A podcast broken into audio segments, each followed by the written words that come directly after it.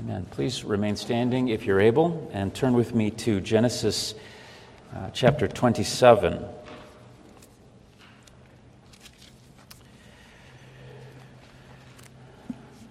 We're uh, switching up uh, the series from the evening services.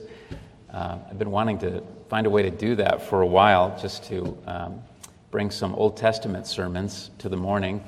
And I wanted to do it with the Genesis sermons, and uh, was thinking about doing it when I got back, and Alex suggested it uh, as well. So, uh, as good a time as any. We're um, jumping in right where we left off in the evening services. Uh, uh, I was almost tempted to preach the last sermon over again to give you the context, but I think it'll be fine if we just read the, um, the full chapter. We are uh, going to be looking at verses 30 um, through uh, 46 to the end of the chapter today. We looked at the previous verses the last time we were together um, on that Sunday evening. So we'll read the entire chapter. Hear God's holy word. When Isaac was old and his eyes were dim so that he could not see, he called Esau, his older son, and said to him, My son. And he answered, Here I am. He said, Behold, I am old, and I do not know the day of my death. Now then, take your weapons, your quiver, and your bow, and go out to the field and hunt game for me, and prepare for me delicious food such as I love, and bring it to me so that I may eat that my soul may bless you before I die. Now, Rebekah was listening when Isaac spoke to his son Esau. So, when Esau went to the field to hunt game and bring it, Rebekah said to her son Jacob, I heard your father speak to your brother Esau. Bring me game and prepare for me delicious food that I may eat it and bless you before the Lord before I die. Now, therefore, my son, Obey my voice as I command you. Go to the flock and bring me two young goats, uh, that I may prepare from them delicious food for your father, such as he loves. And you shall bring it to your father to eat, so that he may bless you before he dies.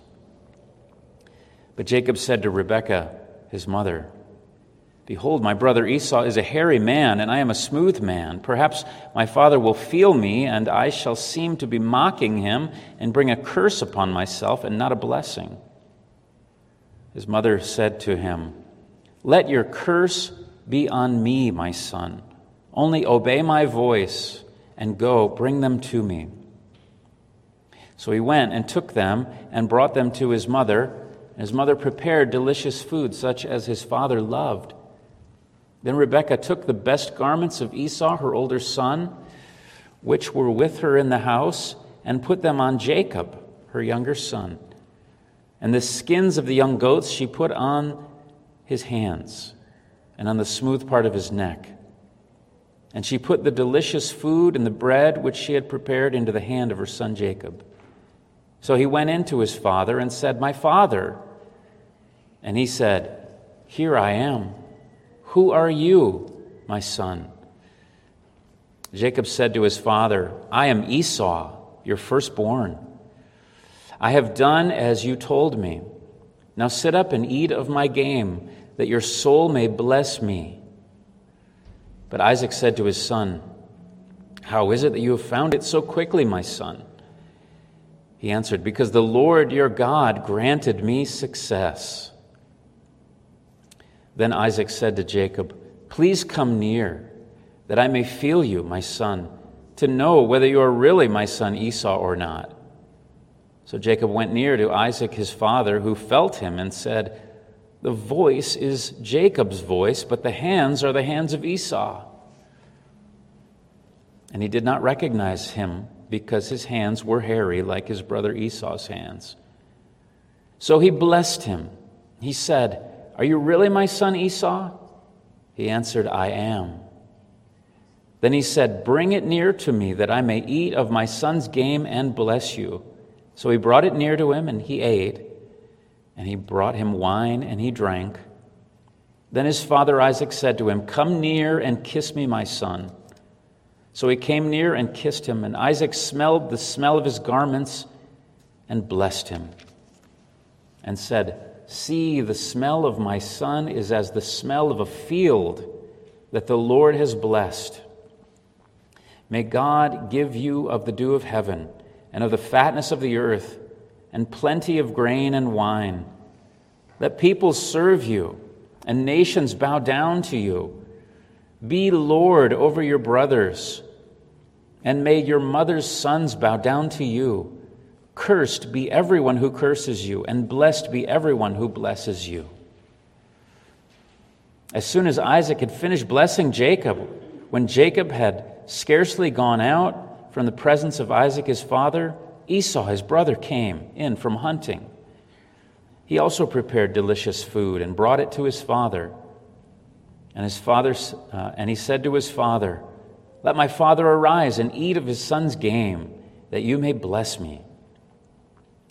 His father Isaac said to him, Who are you? He answered, I am your son, your firstborn Esau. Then Isaac trembled very violently. And he said, Who was it then that hunted game and brought it to me? And I ate it all before you came, and I have blessed him. Yes, and he shall be blessed. As soon as Esau heard the words of his father, he cried out with an exceedingly great and bitter cry and said to his father, Bless me, even me also, my father. But he said, Your brother came deceitfully, and he has taken away your blessing. Esau said, Is he not rightly named Jacob? for he has cheated me these two times. He took away my birthright, and behold, now he has taken away my blessing. Then he said, Have you not reserved a blessing for me? Isaac answered and said to Esau, Behold, I have made him lord over you and all his brothers. I have given to him for servants, and with grain and wine I have sustained him. What then can I do for you, my son? Esau said to his father, Have you but one blessing, my father? Bless me, even me also. Oh, my father. And Esau lifted up his voice and wept. Then Isaac, his father, answered him and said, Behold, away from the fatness of the earth shall your dwelling be, and away from the dew of heaven on high. By your sword you shall live, and you shall serve your brother. And when you grow restless, you shall break his yoke from your neck. Now Esau hated Jacob because of the blessing with which his father had blessed him. And Esau said to himself, The days of mourning for my father are approaching, and then I will kill my brother Jacob. But the words of Esau, her older son, were told to Rebekah. So she sent and called Jacob, her younger son, and said to him, Behold, your brother Esau comforts himself about you by planning to kill you. Now, therefore, my son, obey my voice. Arise and flee to Laban, my brother, in Haran, and stay with him a while until your brother's fury turns away, until your brother's anger turns away from you, and he forgets what you have done to him. Then I will send and bring you from there. Why should I be bereft of you both in one day? Amen. Here ends the reading of God's holy word. You may be seated.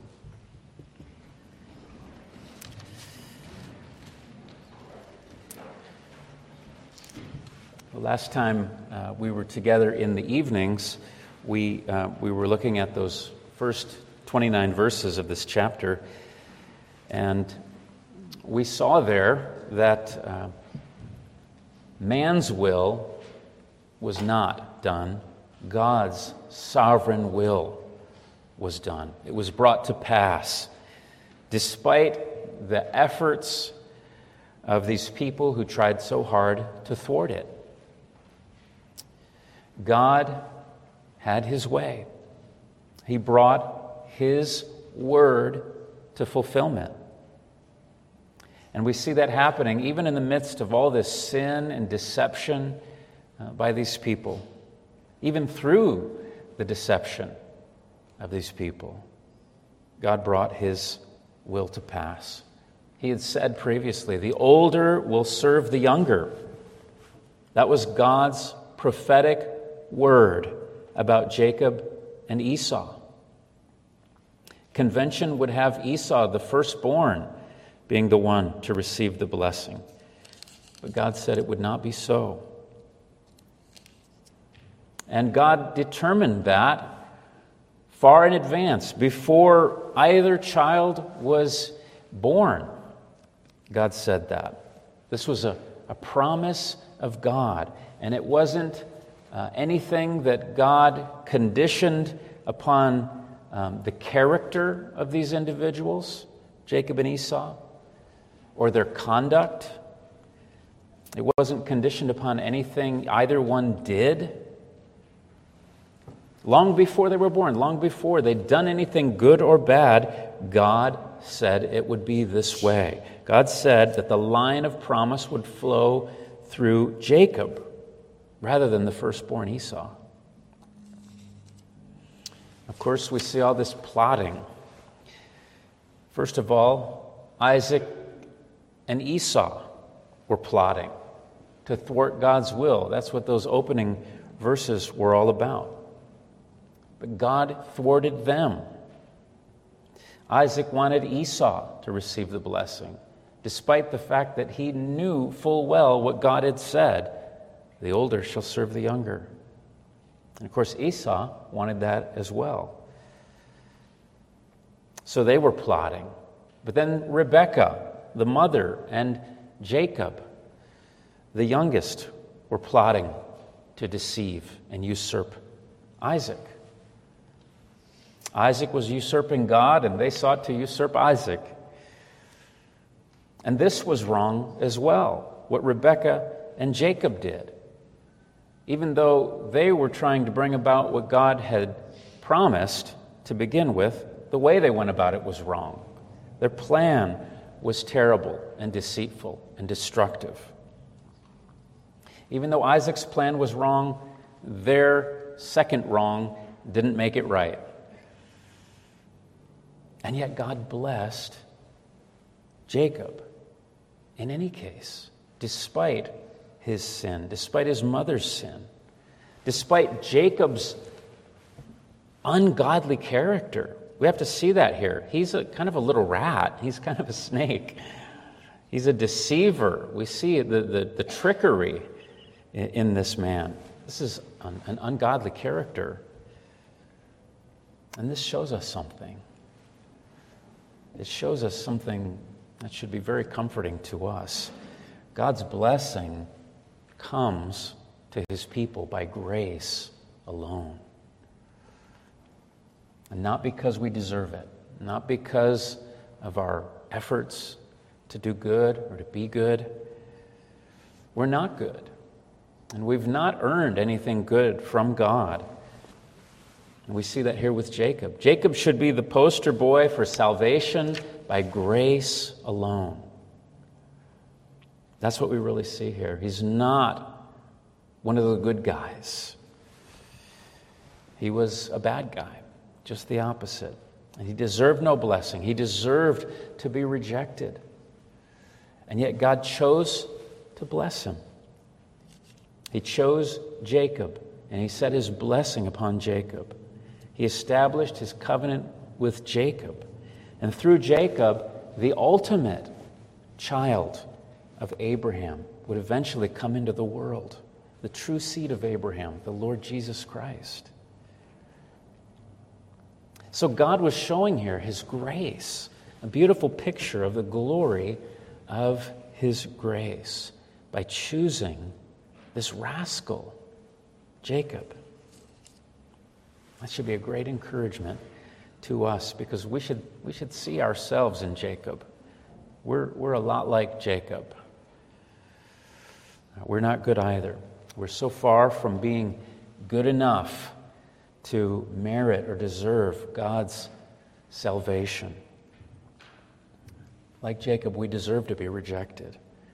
And we're completely dependent upon God to lavish His grace upon us.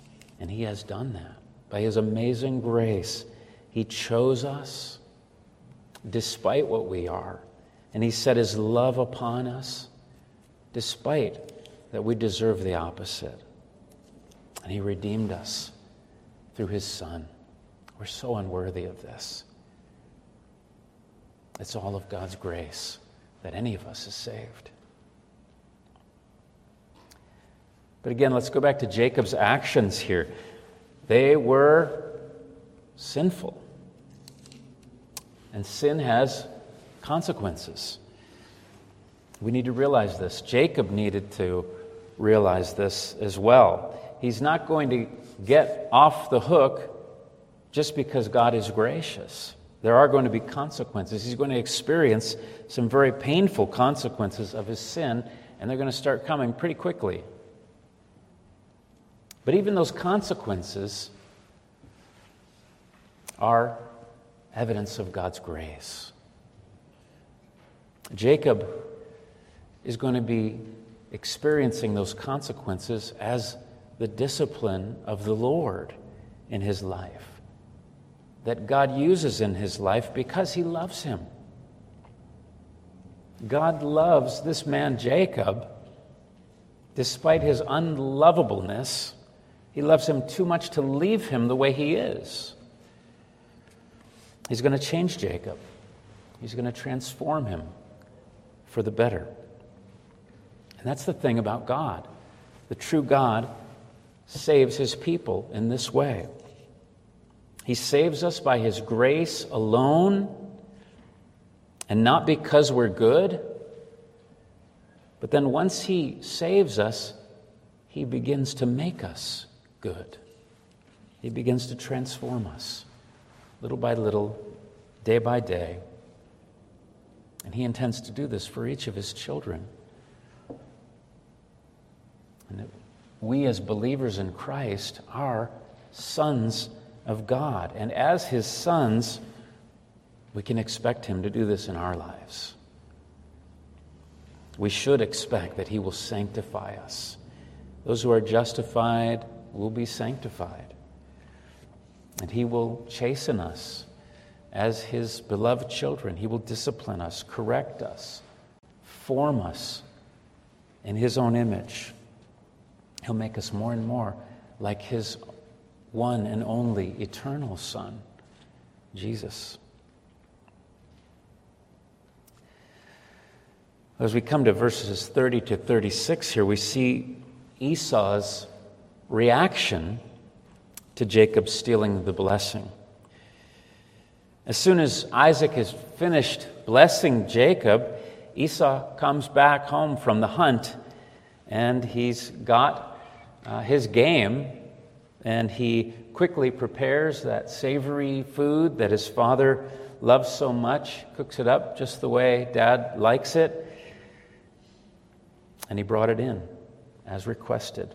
But lo and behold, Isaac already had a full belly after eating the meal that Jacob brought to him.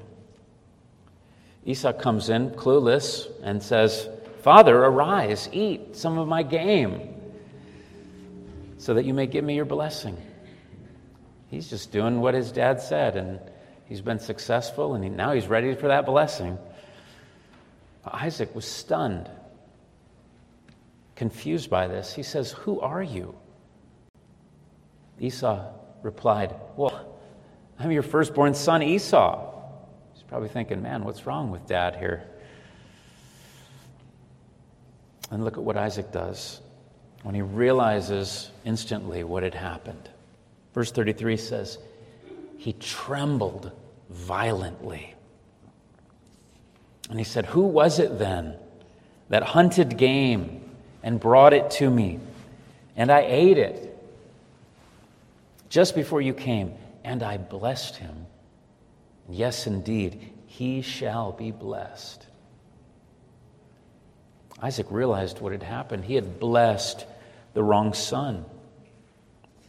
And of course, Jacob was the right son in God's plan, but that certainly wasn't Isaac's plan. He was trying to undo God's plan and do his plan. And he realizes in this moment that God has totally turned the tables on him. He was trying to usurp God and his will, but God has usurped him. And he knows it. I don't think he's just angry here that he got tricked, got the wool pulled over his eyes. He's shaken because he realizes that he was fighting against God. And God would not have it. God turned the tables on him. Barnhouse comments on this event. He says, Before every great work of grace, there must be a great earthquake. Isaac had put his personal love of Esau ahead of the will of God. But now down came that idol, and the edifice of his willful love collapsed. The arrogant pride, which had planned to thwart God, was toppled to the ground. I think that's exactly what we see in that verse where Isaac is trembling so violently. His trembling was the result of realizing that he was wrong, realizing his sin, realizing that he'd been undone, realizing that his will was wrong and it was now undone. It seems that he's finally beginning to collapse in submission to God's will, or at least in recognition that the Lord has accomplished his will.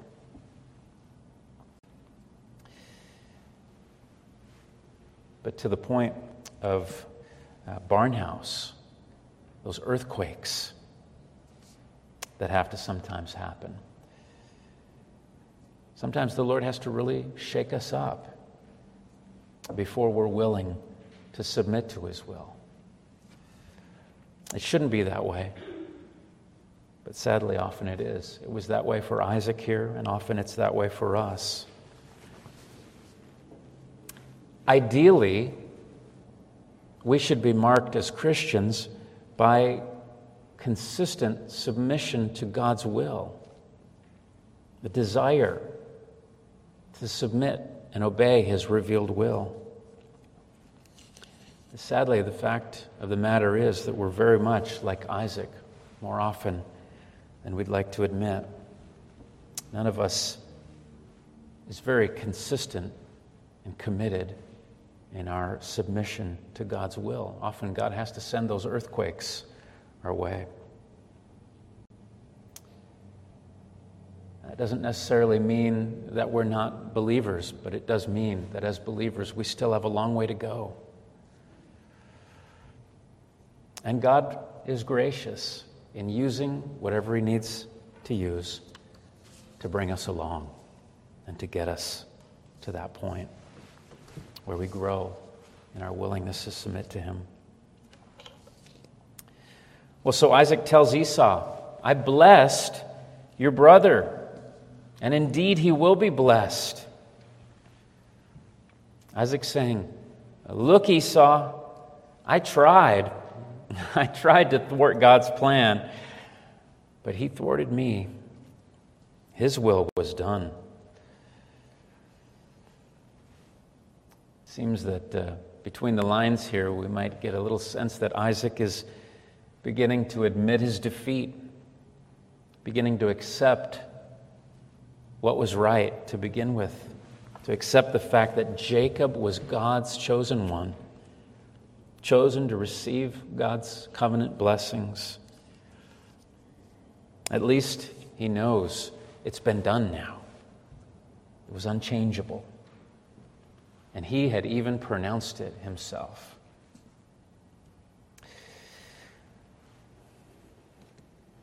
Maybe we're seeing a bit of good change here in the character of Isaac. He'd sinned, But he's beginning, at least it seems, to acknowledge the wrong of it. He knows God's will has been done. But we don't see that, sadly, with uh, Esau, at least not yet. When Esau heard his father's words, he burst out crying. We're told he burst out with a, a bitter cry and said, Bless me, Father.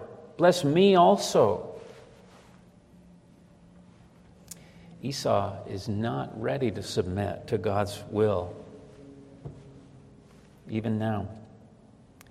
He's still fighting against it, he's still kicking against it. You look at his anger and bitterness, that's all you see here, and a refusal to accept responsibility for his own actions and so foolishly giving away his birthright. He just blames Jacob for it and cries and cries about it. It's really sad and pretty pathetic. We may be seeing the beginnings of repentance in Isaac, but not in Esau. He just keeps fighting against God's will. But whether he accepts it or not, God's purposes were being established.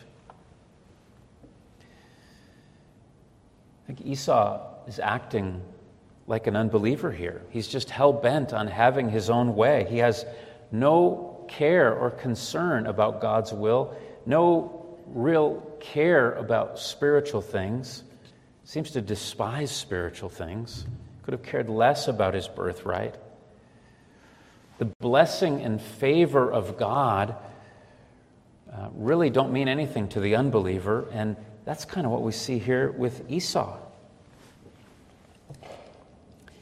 One day the unbeliever will recognize how wrong he was in despising spiritual things and not caring about the Lord's favor. They will wish that they had.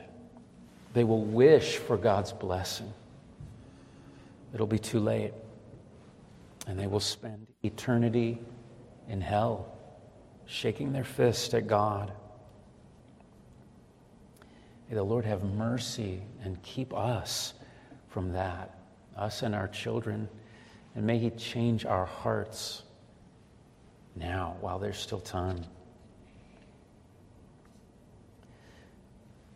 And in verses 37 to 41, uh, we see Esau just continuing to beg for Isaac's blessing. But Isaac says, Behold, I have made him Lord over you and all his brothers, and I have given to him, uh, I've given to him for servants, and with grain and wine I've sustained him. What can I do for you, my son?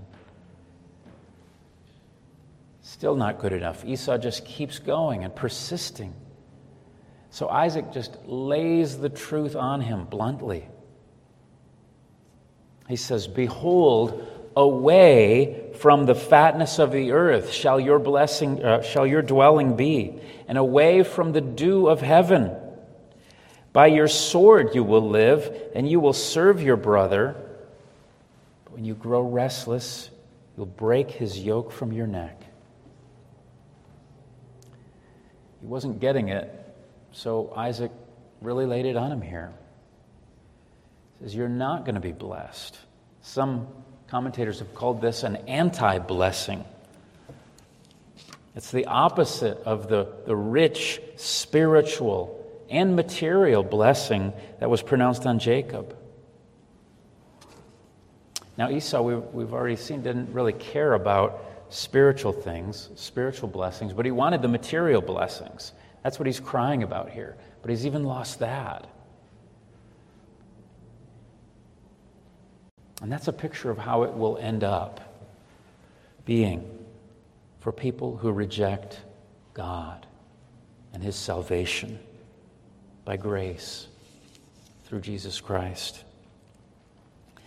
People want material blessings in this life, but they don't want the Lord. And to be sure, God gives them a taste of many blessings in this life, many material blessings, but for the unbeliever, it won't last. In the end, they will lose everything. Every blessing they've had in this life, every taste of the Lord's goodness. That's really all the natural man wants. He wants those temporal blessings, earthly blessings, material blessings. And that's what God gives them. But if you don't want God's spiritual blessing, you will not be able to keep his material blessings either. In the end, he will take them all away. And that person will be left with nothing but eternal torment away from the presence of the Lord and all his goodness.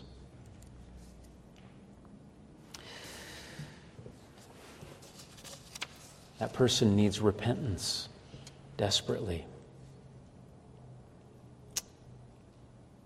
That's what we see as the need of Esau here repentance.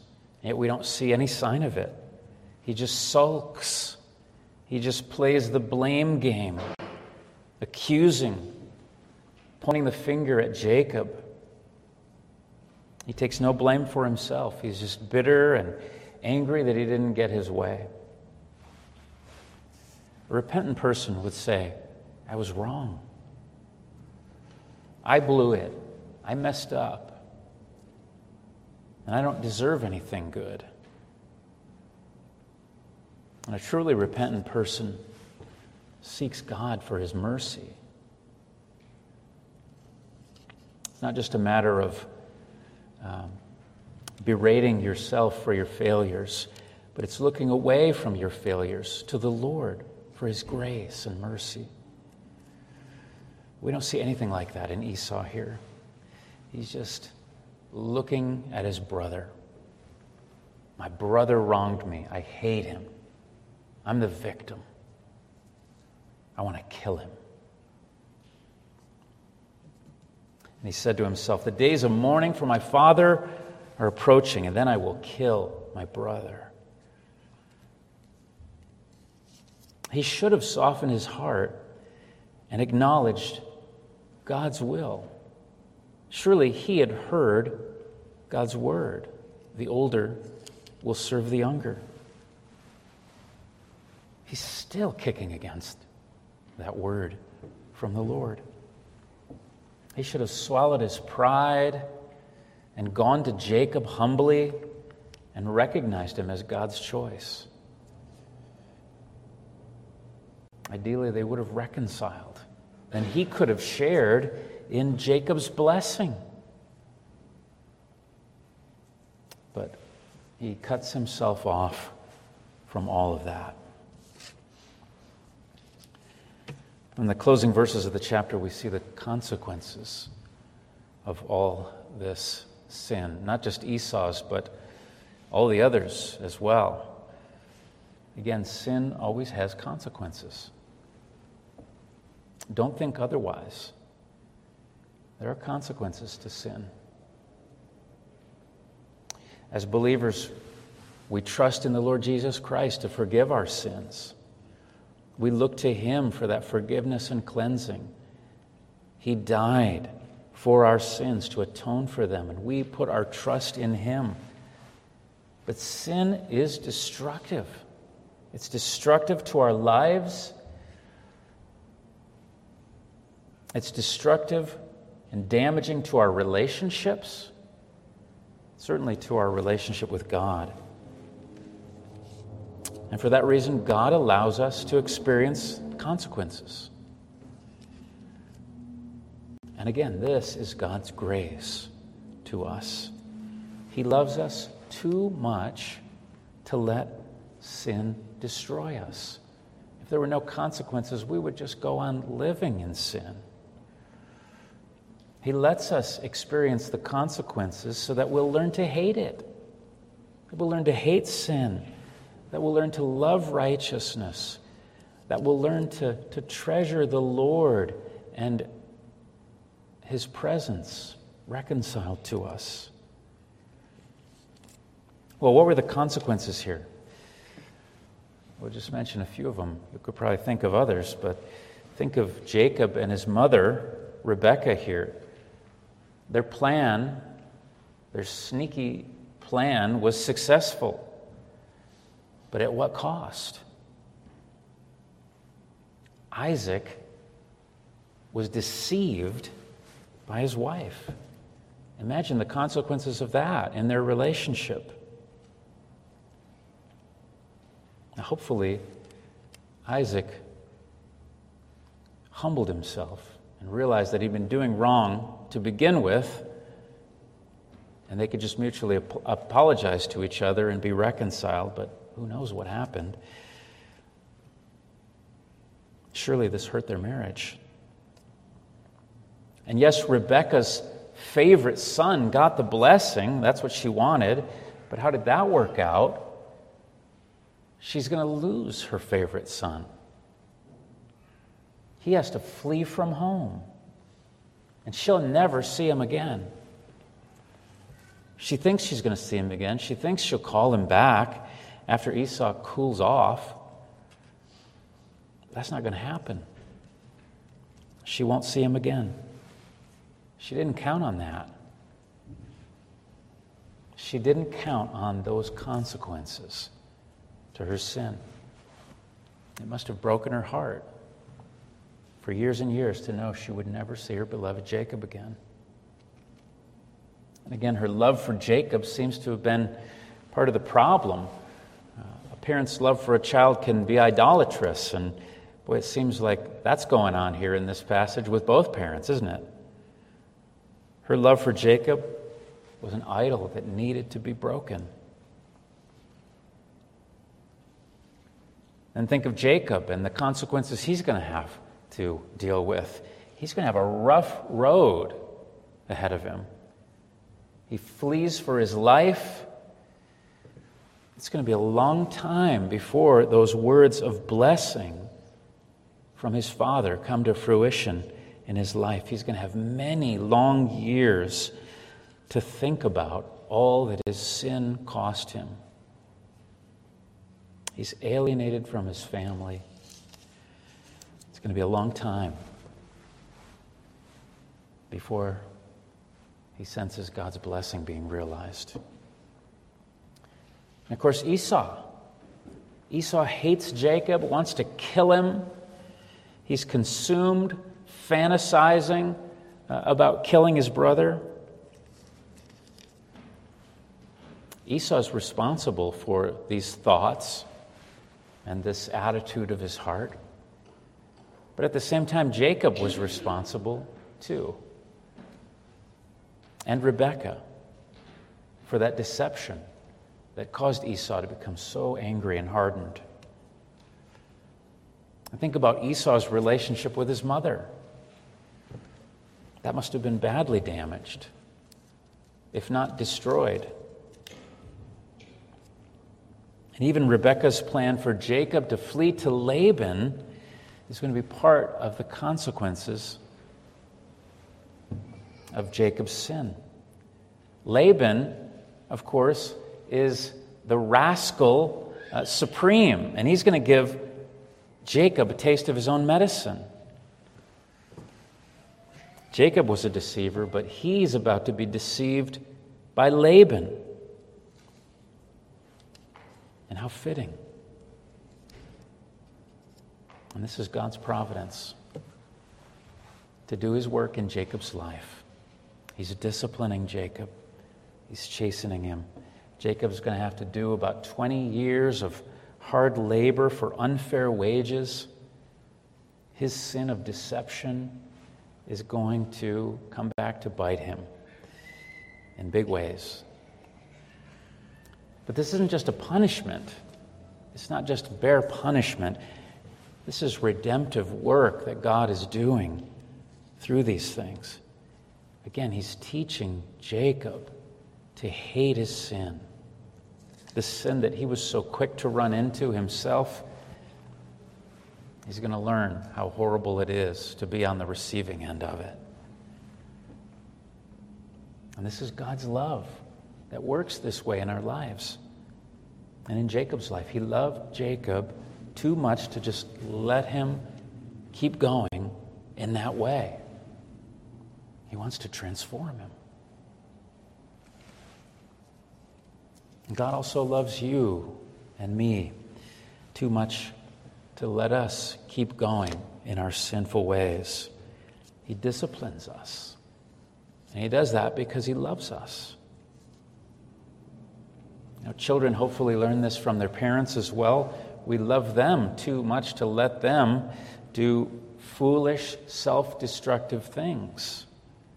And so we discipline them. We want them to learn, to turn away from uh, sinful behavior and attitudes so that they can be safe, so that they can be happy, so that they can be blessed. And ultimately, we want our children to grow up and learn to discipline themselves and keep themselves from trouble and sin. And that is what God is always going to be doing in our lives as His children. And that's a good thing. It's a very good thing. Nobody likes to be disciplined, nobody likes to experience that. But really, it is the only loving thing to do. And the writer of Hebrews calls us to think about what a tragedy it would be for a child to grow up in a home where their parents don't love them enough to discipline them and make them face the consequences of their sins. Those parents are not acting lovingly, they're not acting like God. They're teaching their kids to live in sin and in self destructive ways. And this sets those children up for a miserable life without God's blessing, without real happiness, the happiness that comes with holiness. Unless God intervenes, that kind of life lived out leads to hell. May the Lord graciously spare us from this. May He enable us to respond to His loving, fatherly discipline with repentance with faith in his Son, and with thankfulness for his great love for us. Let's pray together.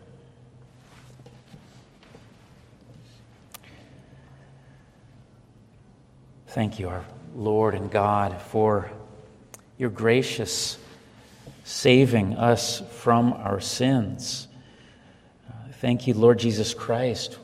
We praise you, Lord, for your the price that you paid for all our sin. We pray that we would never presume upon your grace and take our sin lightly. We thank you that uh, when you give us your spirit, you continue to work graciously, changing us and even chastening us to form us into the likeness of Christ. We thank you for that. We thank you that you not only pardon us, but you're also conforming us to the image of the Lord Jesus Christ.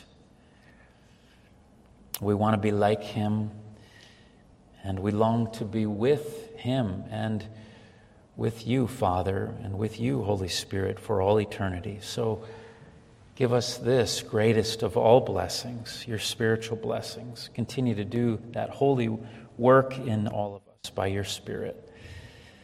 And we ask those, these things in Jesus' name.